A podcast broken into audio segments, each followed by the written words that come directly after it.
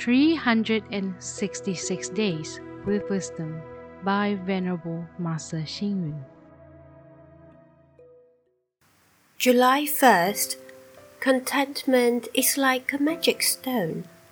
Everything it touches changes to gold, happiness. Gratitude is like a fairy's wand. Everywhere it touches changes into the pure land, happiness. We live to seek happiness. If there is only suffering, then what is the meaning of life?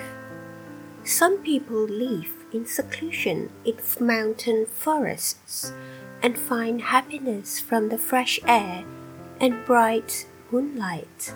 Some are contented and find happiness living a simple, plain life.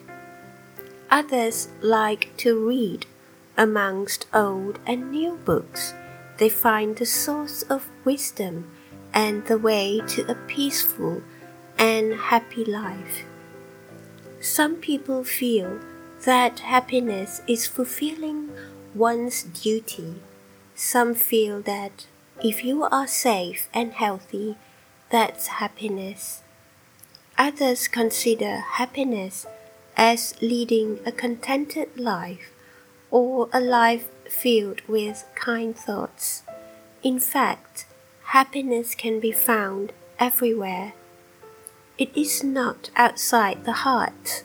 Within our heart is the treasure of happiness. Where do we seek happiness in life? Happiness is found in belief, cultivation, service to others, and in a tranquil heart. As long as we have a heart, happiness is within our heart. Read, reflect, and act. Happiness is not outside the heart. Within our heart is the treasure of happiness.